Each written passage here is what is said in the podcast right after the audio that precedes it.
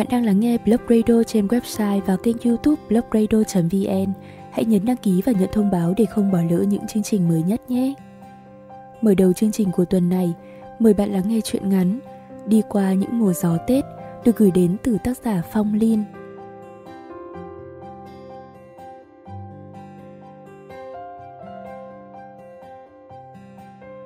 Sáng nay, tôi dậy sớm, đã thấy ngoài phố những ánh nắng chiếu lọt qua những tán lá dày. Chúng đùa giỡn với nhau, tiếng còi xe réo inh ỏi trên con đường vắng, đầy sao động. Đó là một ngày cuối đông, bầu trời Tokyo nhuộm một màu trắng lãng đãng. Tôi đã rời xa nơi mình sinh ra và lớn lên tròn vẹn 4 năm rồi. Hay nói cách khác, tôi đã làm quen với miền đất này được 4 tháng 12, 4 mùa gió Tết. Tôi vẫn còn nhớ tháng 12 đầu tiên của mình ở Tokyo. Động lại trong tâm trí tôi là những bông tuyết rơi lả tả, dày đặc các lối đi. Tôi co do trong mấy cái áo khoác mà vẫn không đủ ấm. Buổi sáng mở cửa sổ nhìn ra ngoài là những đám mây ảm đạm, những tán cây ảm đạm. Dòng người qua lại dường như cũng vắng vẻ và im ắng. Tôi ngồi cạnh chiếc bàn gỗ nhỏ quen thuộc, đã ngửi được mùi thơm nghi ngút bốc khói. Lần nào cũng vậy, Ông ngoại tôi thường dậy rất sớm để nấu nước pha trà. Lúc ông ngồi nhâm nhi từng ngụm một, hương trà sen thoang thoảng mát đến tận cổ họng. Khói trà bay lên lan khắp nhà, một mùi thơm dịu dịu, ấm áp nhưng cũng đậm đà khó quên. Là tôi đã có thể tưởng tượng ra quê hương của mình, giải đất hình chữ S cong cong. Ông ngoại nhìn tôi mỉm cười. Cháu lại nhớ bố mẹ rồi đúng không? Tôi bẽn lẽn gật đầu. Vâng, nhưng sao ông biết hay vậy ạ? Ông nhớ mắt nhìn tôi có vẻ tự hào. Thì ông là ông ngoại của cháu mà. Thế Tết này cháu có định về Việt Nam thăm bố mẹ không? Vâng, nếu ông cho phép thì cháu sẽ về. Ừ, ông cho phép đấy. Tôi ôm hai vai ông cười ngất ngư. Ông có nói thật không ạ? Thật, ông có nói dối cháu bao giờ đâu. Cháu yêu ông nhất trên đời. Nói rồi tôi nhe răng cười, cảm giác hạnh phúc. Tôi không thuộc về nơi này, nhưng tôi đã có những kỷ niệm thật đẹp ở đây và cả một tình yêu mãnh liệt với nó. Với những mùa gió Tết ở Tokyo, bố tôi là nhà báo, một lần sang Tokyo làm việc trong một chương trình hợp tác giữa hai nước, bố đã gặp mẹ tôi. Bố yêu mẹ từ cái nhìn đầu tiên và cũng chính tại nơi này, tình yêu của bố mẹ tôi đơm hoa kết trái. Tôi vẫn còn nhớ đó là mùa hoa anh đào nở kín những con đường Tokyo. Có lẽ vậy mà tôi yêu nơi này, yêu hoa anh đào một cách kỳ lạ, thâm trầm nhưng cũng rất xa xôi. 16 tuổi, tôi đã sang đây với ông bà ngoại và anh họ. Nhà ông ngoại tôi có một tiệm tranh tại thị trấn ở ngoại ô thành phố Tokyo. Ngoài giờ học, những lúc rảnh rỗi tôi thường ghé qua phụ ông những việc lặt vặt. Tôi không vẽ đẹp như ông, nhưng lại rất thích nhìn ông vẽ. Trong căn phòng nhỏ, khắp tường sơn màu xanh nhạt và treo những bức vẽ bằng than trì hoặc sơn dầu. Tất cả đều là tranh phong cảnh hoặc chân dung. Một bình hoa khô khá lớn treo gần cửa sổ. Trên giá sách cạnh phòng ông có rất nhiều sách về hội họa. Mặc dù tôi chẳng phân biệt nổi những tác giả hay bất cứ một trường phái hội họa nào, nhưng tôi biết ông rất hay đọc những tác phẩm của Van Gogh và Picasso. Còn tôi thì thích được lắng nghe ông nói. Đặc biệt nhất là khi cơn mưa buổi sáng bất chợt rơi, dì rào trên phố và trên những vòm lá xòe rộng ngoài ban công. Dù là tiết trời vừa chớm đông, càng tăng thêm cái lạnh buốt vốn có, nhưng không hiểu sao tôi lại cảm thấy tiếng mưa của một ngày đông như thế mới trong trẻo và dịu dàng làm sao. Tôi gặp Fumi cũng vào khoảng thời gian đó, khi tôi đăng ký đi hái thảo dược ở vùng quê, trang trải chuyến du lịch cho kỳ nghỉ xuân sắp tới. Fumi Koyuki là một chàng trai đặc biệt, anh học cùng trường phổ thông với tôi nhưng trên 2 năm. Tôi vẫn còn nhớ lúc đó, anh đã giúp tôi hái mấy loại cỏ cho đến hết ngày trong trời gió tuyết. Phương My cười rạng rỡ, nắm nhẹ cánh tay tôi. Thế là tuần sau chúng ta đã có kỳ nghỉ xuân thật vui rồi. Tôi cũng cười không giấu niềm hứng khởi. Năm mới anh có kế hoạch gì chưa? Phương My nhìn sang tôi. Anh cũng chưa biết nữa, chắc là vẫn như mọi năm. Tôi chợt nảy ra ý định và đề nghị anh. Vậy đón Tết cùng em và Hizi đi, em nghĩ là sẽ rất vui. Ừ, hay đấy, có thể đây là cái Tết khó quên khi em về Việt Nam. Fumi cầm đôi găng tay màu hồng đưa cho tôi. Tôi xỏ tay vào găng, áp lên má. Ấm thật, mùa đông chẳng còn thấy lạnh nữa. Đường phố những ngày cuối năm dường như tất bật hơn bởi gió thổi vi vút và những dáng người vội vã. Những sạp hàng ngổn ngang lúc nào cũng nhộn nhịp người qua lại. Tôi vừa đi vừa xoa hai bàn tay vào nhau, mấy ngón tay đỏ ửng vì lạnh. Hizi nhanh chân chạy lên trước, đang vẫy tay díu dít gọi tôi và Fumi tới chụp ảnh hoa anh đào. Trong khi Fumi giơ máy ảnh lên bấm liên tục, thì tôi và Hizi xà vào một sạp hàng nhỏ bán đồ lưu niệm. Mấy tấm thiệp handmade khá lạ mắt, tôi cũng chọn mua vài cái để tặng bạn bè. Một đặc điểm trong những ngày cuối năm, đặc biệt là vào buổi tối, là mọi người sẽ viết thiệp mừng năm mới. Tiếng Nhật là Nengajo. Ngày đầu năm mới mở cửa hòm thư đã ảo ra không biết bao nhiêu là Nengajo. Cảm giác được chia sẻ năm mới của người Nhật là như vậy. Những ngày giáp Tết, tôi và Hiji còn được phụ bà ngoại làm mochi, một loại bánh dẻo làm từ gạo nếp ngọt, ăn trong năm mới để đem lại may mắn. Buổi chiều đó, Hiji dẫn tôi đi mua sắm Tết, đồng thời mua hoa và vật liệu để làm kadomachu, một loại hình trang trí kết hợp bởi hoa, lá và tre, giống như ở Việt Nam thì phải có đào, quất, mai vậy. Tôi cảm nhận không khí Tết đang đến rất gần. Ở đâu đó đang lấp lánh những ánh sáng tươi vui và tràn ngập yêu thương. Tối tất niên mọi người lại quây quần bên nhau trò chuyện, xem tivi, sau đó là chờ mặt trời mọc cho ngày đầu tiên của năm mới. Thường thì tôi sẽ viết một cái gì đấy vào đêm giao thừa, một câu chuyện mới hoặc là một bài thơ mới và người thưởng thức tác phẩm của tôi là Fumi. Đôi khi chúng tôi cũng nói về hội họa, về những bức tranh của ông ngoại tôi hay về những tác phẩm của một tác giả nào đó rất mới trên giá sách. Những mùa Tết cứ thế trôi qua rộn ràng hạnh phúc. Kỷ niệm dịu dàng bên Fumi tựa như những áng mây trắng xốp nhẹ bẫng trên bầu trời.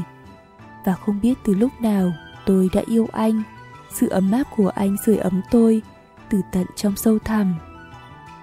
Valentine năm ngoái, tôi và Fumi đi dạo quanh công viên thành Tokyo. Những cánh hoa anh đào khoe sắc rực rỡ, một màu trắng lãng đãng đẹp mong manh và tinh khôi đến lạ. Tôi thích vẻ đẹp của hoa anh đào, cánh hoa tung bay như chưa hề héo tàn, chưa hề nhuốm chút dầu ly Việt. Trước khung cảnh đẹp và buồn ấy, Fumi kẽ thì thầm vào tai tôi, Tsukiyo. Anh nói chữ đó trong tiếng Nhật có nghĩa là anh yêu em. Ngồi bên anh, tựa vào vai anh, nhìn cánh hoa anh đào tung bay trong gió. Tôi thấy mình nhẹ bẫng, hệt như những áng mây trắng xốp trên nền trời xanh kia. Hôm ấy, bầu trời Tokyo xanh tươi và đẹp hơn rất nhiều. Fumi ơi, thật may vì luôn có anh bên cạnh em. Tôi nhìn vào mắt anh và thì thầm câu nói đó bằng tiếng Nhật. Fumi nắm tay tôi, cùng ngước lên bầu trời. Cơn gió thổi những cánh hoa anh đào bay khắp nơi, càng lúc càng cao, càng lúc càng xa dần. Mình sẽ gặp lại nhau em nhé, vào mùa hoa năm sau. Tôi nhớ Việt Nam nhưng cũng không quên Tokyo, nơi những bông tuyết trắng muốt như mối tình đầu trong sáng. Mùa đông hương gia đình ấm áp, mùa thu hương cốm, mùa hạ hương sen, mùa xuân bình yên những nén nhang ngày Tết. Việt Nam đang ở trước mắt tôi, nắng buông xuống con đường lặng lẽ, đâu đó đã lấp lánh những lụ mai vàng. Một chút ấm áp khi cơn gió nhẹ vừa thổi qua, hình như là gió xuân.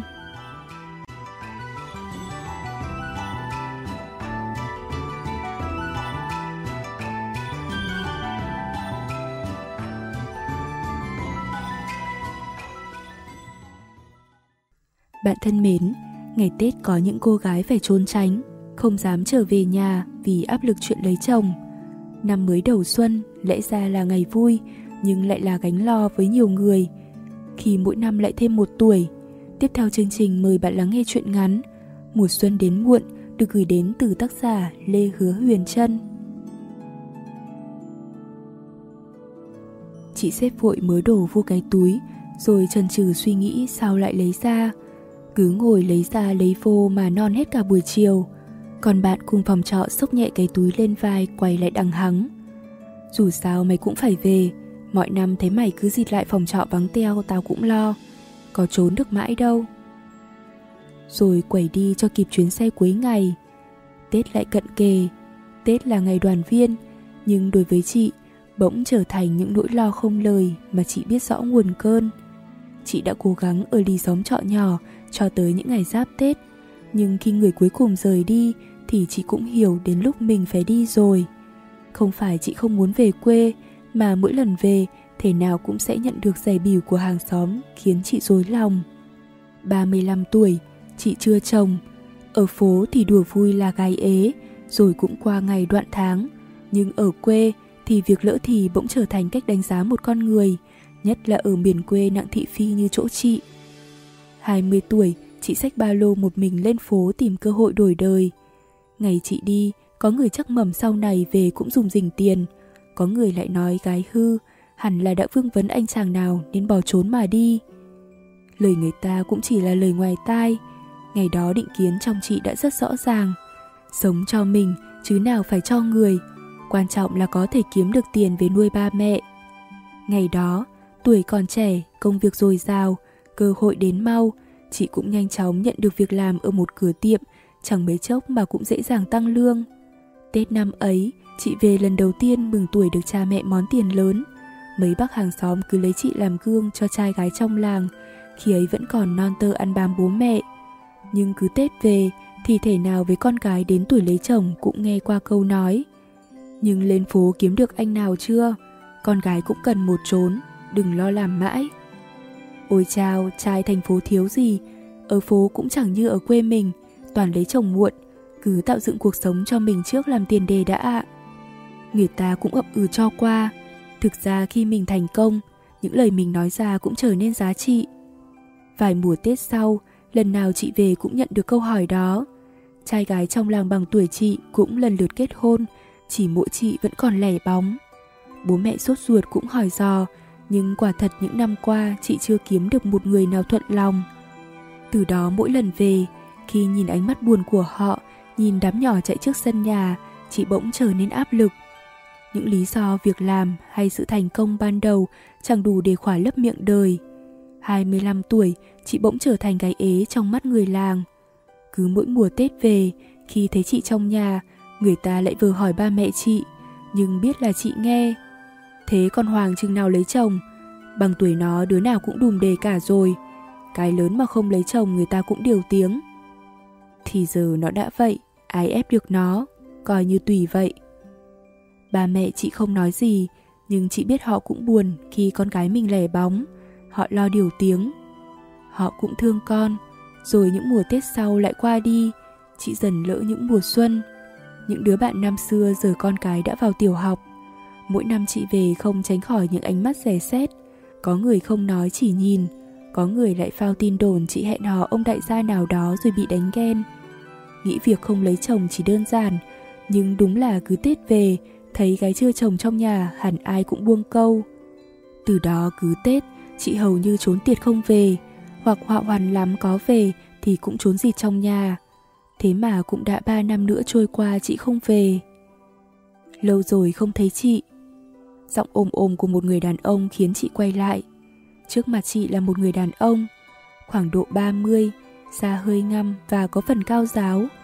Áo sơ mi đóng thùng gọn gàng, có lẽ là qua nhà chị chúc Tết, nhưng chị vẫn ngờ ngợ chưa nhận ra ai. Mẹ chị trong nhà bước vội ra. Thầy giáo tạp lại sang ạ?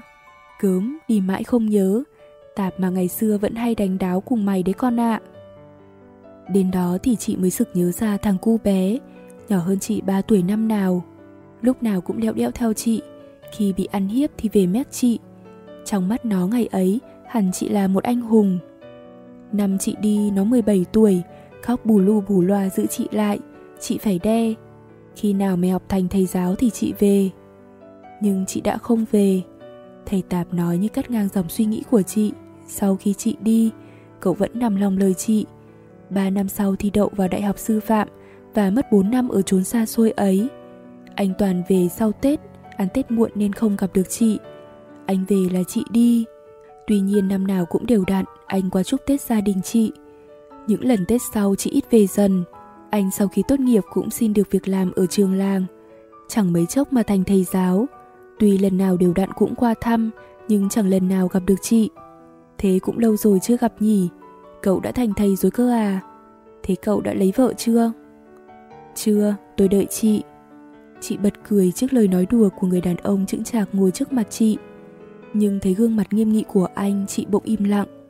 Còn nhớ năm ấy, khi vẫn còn là hai đứa trẻ, được người hùng cứu quá nhiều lần, có một cậu nhóc đúng vào ngày giao thừa đã nhìn người chị cao hơn mình cả khúc mà nói Sau này nhất định em sẽ lấy chị và bảo vệ chị lại Nhưng đó chỉ là lời bông đùa khi còn bé Hay ít ra là chị nghĩ thế Tim chị bỗng đập thành từng nhịp hơi lỗi Khác xa so với nhịp đập bình thường 35 năm qua Anh cười Dù sao cũng đã mười mấy năm rồi Thêm một năm nữa cũng chẳng sao đâu Tôi chỉ muốn chị biết là có người đang đợi chị thôi những ngày Tết ấy bỗng nhiên trở nên vui hơn. Anh dẫn chị đi thăm lại làng xóm, chơi lại những trò ngày xưa mà hai người vẫn hay chơi. Chị nhớ như in, khi ấy chính chị là người đã ở bên khi anh chào đời. Và sau đó chẳng hiểu vì sao, người con gái ấy lại quyết định ở bên, chăm sóc người em hàng xóm nhỏ tuổi suốt từng ấy năm đến khi ra đi. Hẳn là tất cả đều là số phận sắp đặt, dù đã quá muộn màng. Chị xem này, một bông hoa mai nở muộn, chị lại gần anh mùa xuân đến muộn cũng có nghĩa là đã đến ngày mai chị lại đi rồi khi nào chị sẽ lại về chị ngẫm nghĩ một hồi rồi bỗng mỉm cười có lẽ lần này tôi sẽ mau về thôi.